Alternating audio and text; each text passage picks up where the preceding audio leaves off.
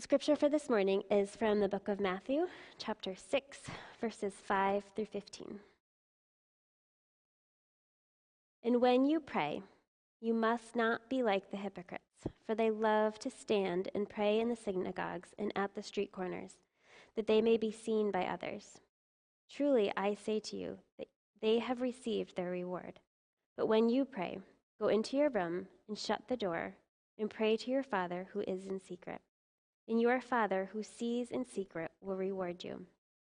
And when you pray, do not heap up empty phrases as the Gentiles do for they think that they will be heard for their many words. Do not be like them, for your Father knows what you need before you ask Him. Pray then like this Our Father in heaven, hallowed be your name. Your kingdom come, your will be done, on earth as it is in heaven.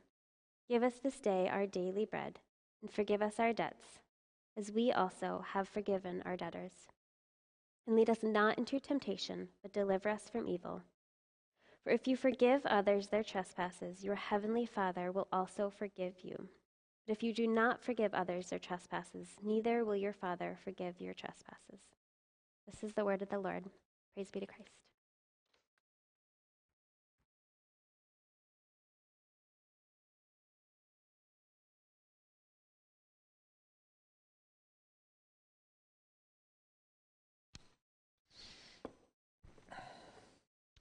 Thought about posting a picture of my notes somewhere. Uh, if you ever want to know what my notes look like before I preach, I think they're weird, but they're probably not.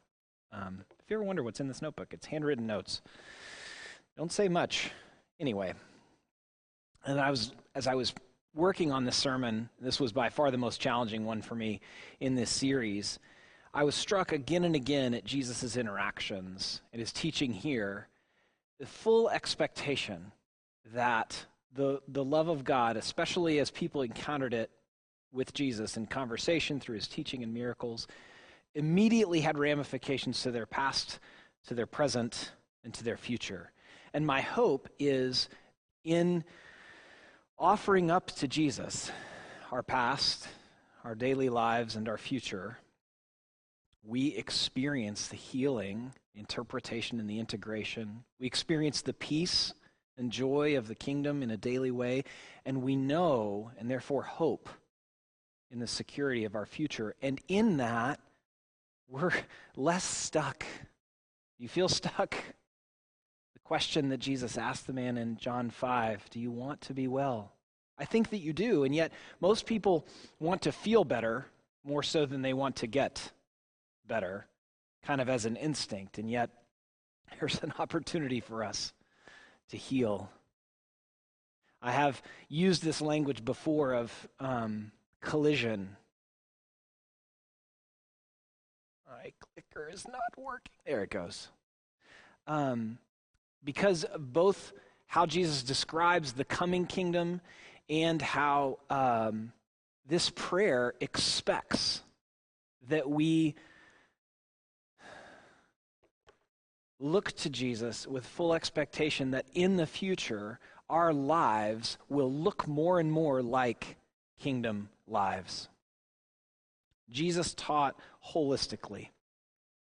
You're familiar with Matthew 22, verse 34 through 37, when Jesus talks about loving the Lord. This is not the only time in the scripture that uh, Jesus says or does this, but love the Lord your God with all your heart, with all your soul, with all your mind, with all your strength. Both a description of a full human being, not the silly one that we often default to in the West, thinking that we have a mind and a body. And those things are separate, but they're both kind of part of us. Jesus taught much more holistically about that. And that's a guidance for us too, right? Love as an activity, as a move of emotion and of choice of our mind and our heart and our soul and our strength. And the reason I'm bringing that up, and the reason I'm inserting that scripture into the way I think about Matthew 6 and the way that Jesus teaches us to pray, specific, uh, specifically teaches us to pray there, is because we're being grown right now into more whole lovers of God and therefore of neighbor. And that's an encouragement. If you've read the fruit of the Spirit, not fruits, fruit of the Spirit in Galatians 5, one of the beautiful things about that text is that text is it teaches indirectly as Jesus does here. Did you notice that, that well, stick with Galatians 5. Stay focused, Matt. Galatians 5 fully assumes, anticipates, even promises that the Holy Spirit in the life of a believer is currently growing them up right then in love, joy, peace, patience, kindness, goodness, faithfulness, gentleness, and self control. Similarly, Matthew 5, just before this text, the Beatitudes, there's a full expectation that the Holy Spirit is growing us in this beautiful way of doing life right now. Psalm 1 describes a follower of God as like a tree, being grown into something that offers shade to others, something strong and stable. The alternative is fine, fine dust called chaff. Jesus unpacks this very complexly uh, in John chapters 14 through 17, talks about the, the past of the disciples, the present with him in that very moment, and all that he was teaching them, and the future that was coming very soon. And so, sermon series like these kind of stress me out, very frankly. I'm, I'm much more comfortable preaching through books of the Bible. But when we approach books of the Bible indirectly, through an opportunity for us to notice that inviting Jesus into our past, our present, and even our future, we can become unstuck in Him. So go through an exercise with me, if you don't mind. Maybe you mind. I don't know. Maybe you're talking back to the TV.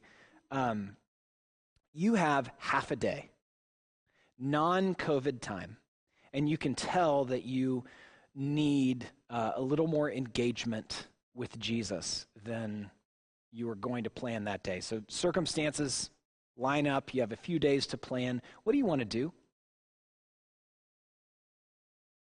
Do you want to serve in a soup kitchen? As an example. S- Steve, go ahead. Or, and this is, I realize I didn't give you very long to think about it. Or would you just stop and read your Bible?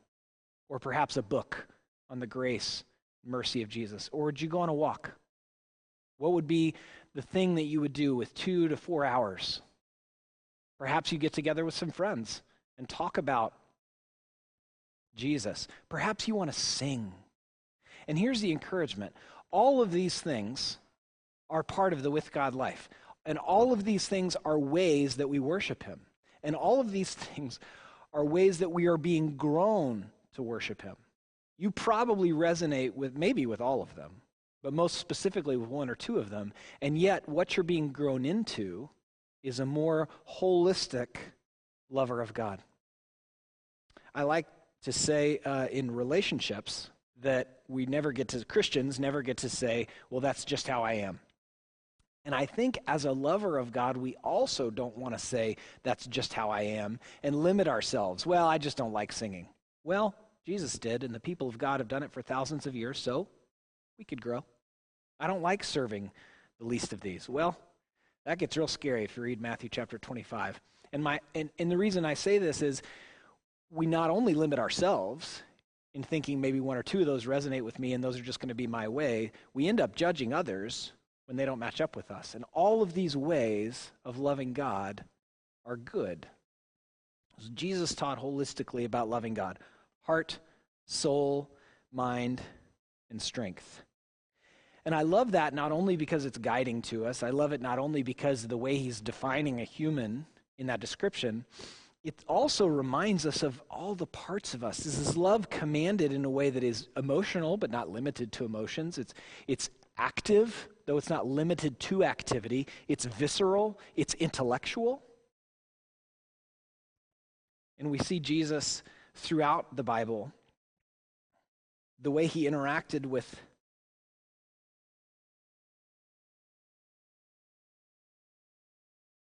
Your, your screen didn't freeze. I'm just trying to follow my notes correctly. I mean, maybe it did, but probably not. Jesus not only taught us, commanded us to love God, we also, in, in watching him, and by that I mean reading the Gospels, we note through how he loved others how he loved God. John chapter 2, he loves his friends and begins his mission at a big party, at a wedding. In John chapter 3, I think it's pretty obvious that he enjoyed this discussion with a learned follower of God who had some earnest questions. And it's, a, it's an eerie conversation with Nicodemus because we don't know how, what happened with Nicodemus over the next year or two or three, depending on when this happened in Jesus' life, but we do know he's there at the end. In John chapter 4, Jesus stops at a well and speaks with a woman who is a follower of God, but of a different race, and most of Jesus' people and her people would not have spoken with one another and the way that he asked questions, and specific to this sermon series, the way that he expected her past and present and future to be part of the interaction with him. And when she wasn't willing to go there, he pushed. And so I'm pushing that we present to Jesus our past and our present and our future and ask him to tend to them.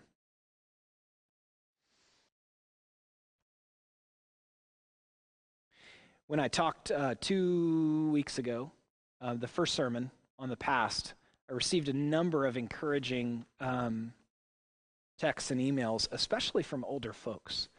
And a couple of people mentioned that it was overwhelming to think through it. So I want to back up for just a little bit before we, before we press into the kingdom promises about our future, because I believe it's worth re saying some of these things.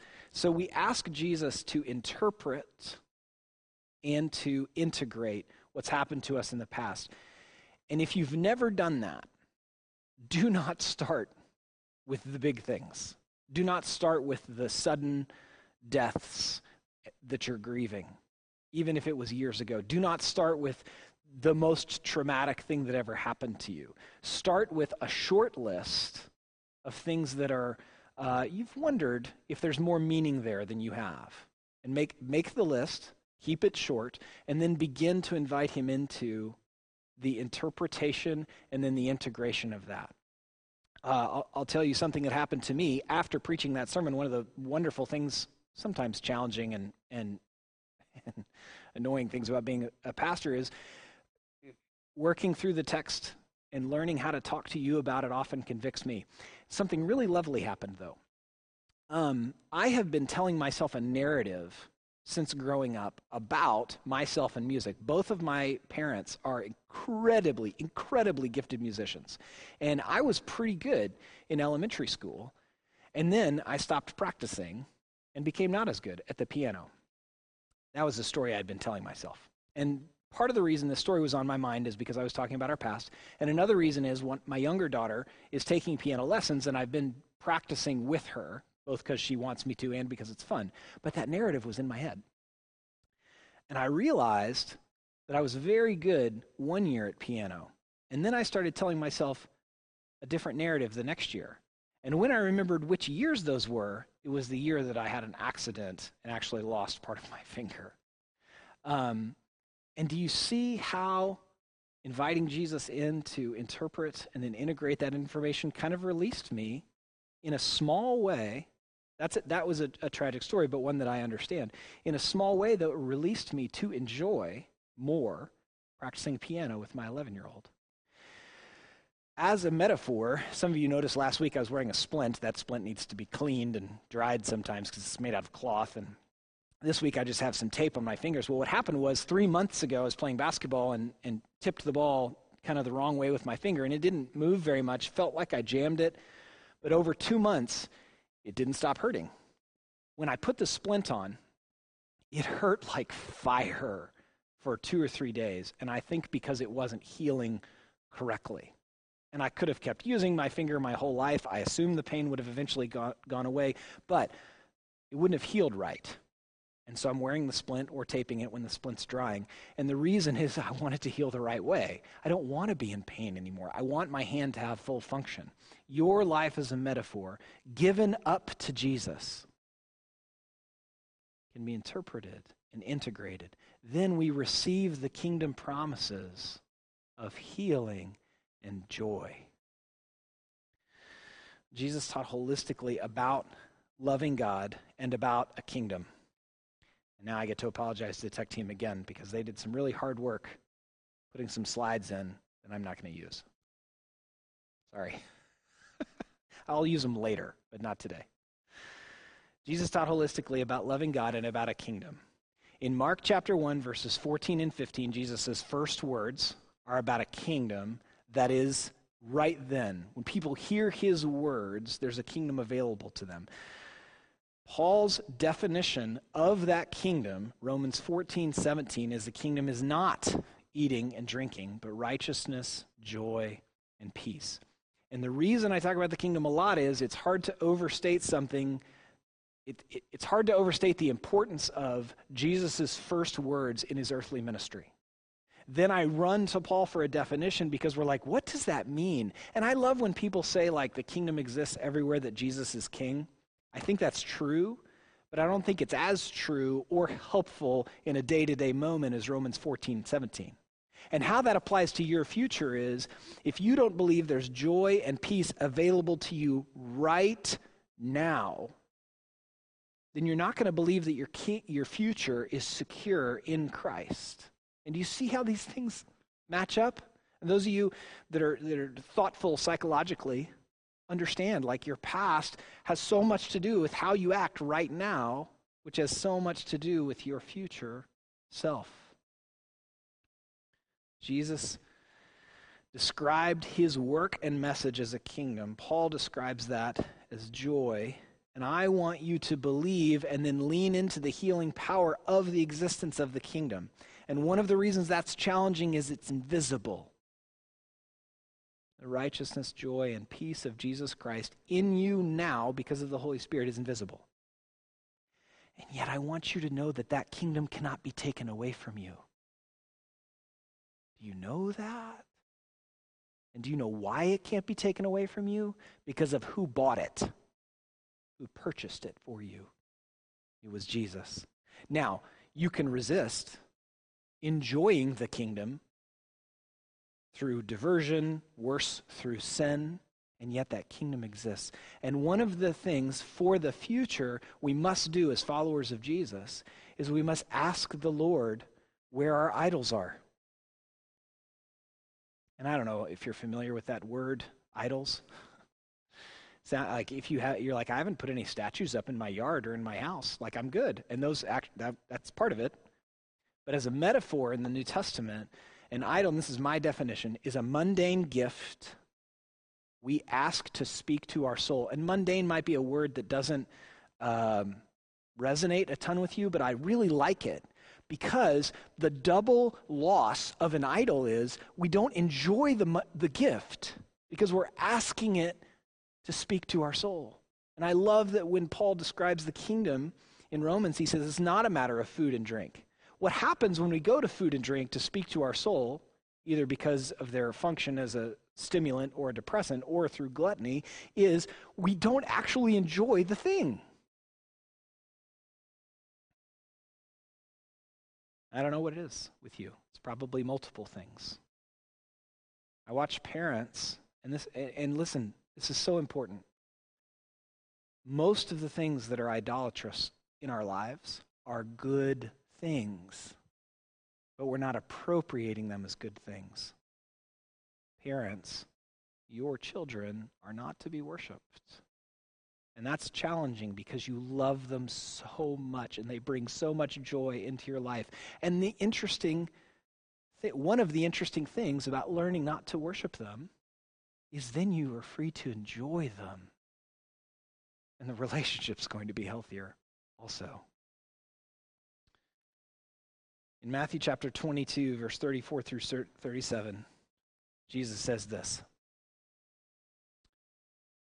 When the Pharisees heard that he had silenced the Sadducees, they gathered together, and one of them, a lawyer, asked him a question to test him. Bad idea. Teacher, which is the great commandment in the law? And he said to him, You shall love the Lord your God with all your heart, and with all your soul, and with all your mind.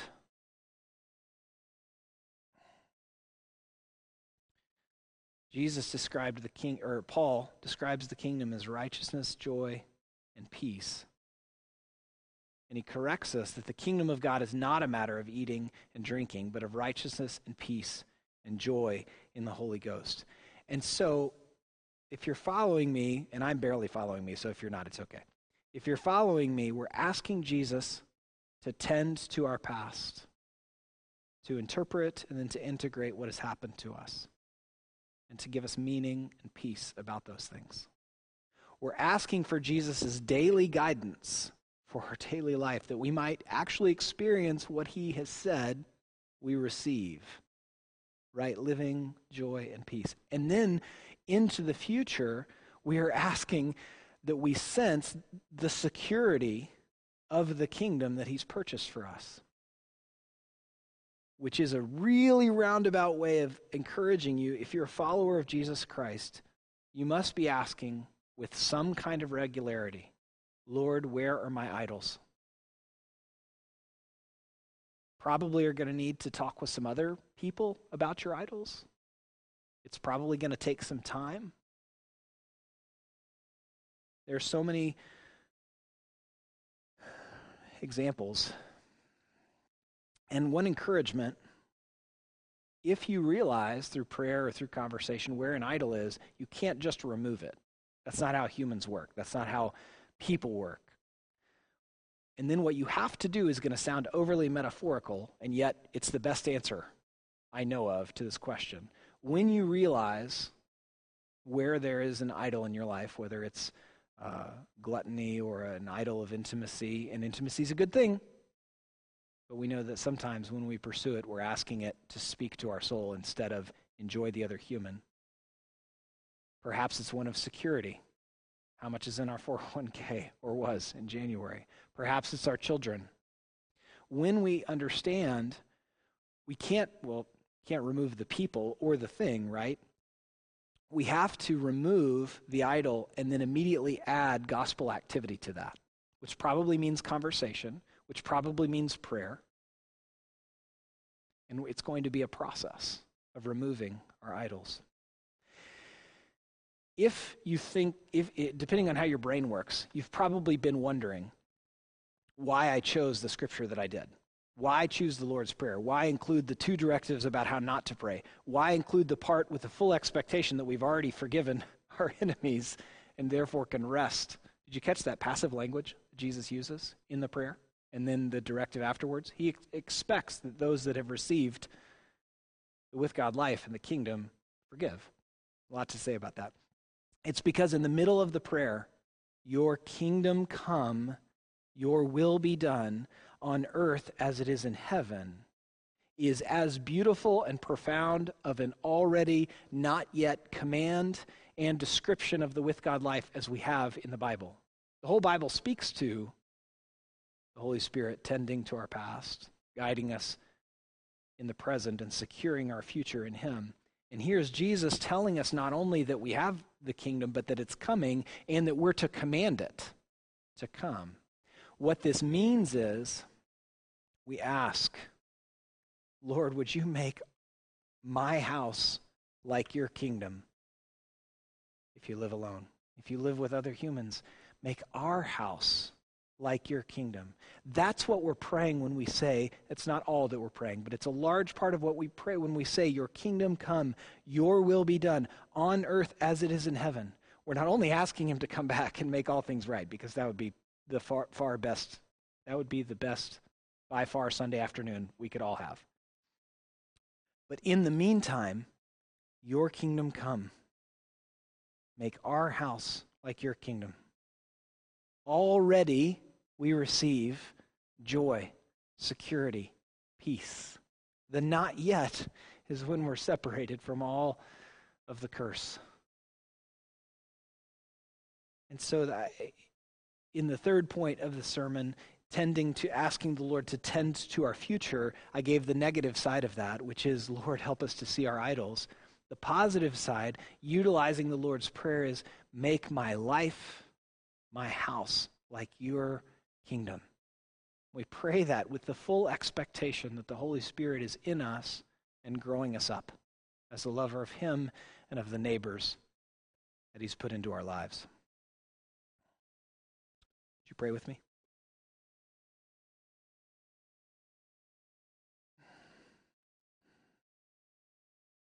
Father in heaven, we trust you and ask that you help us to trust you more deeply.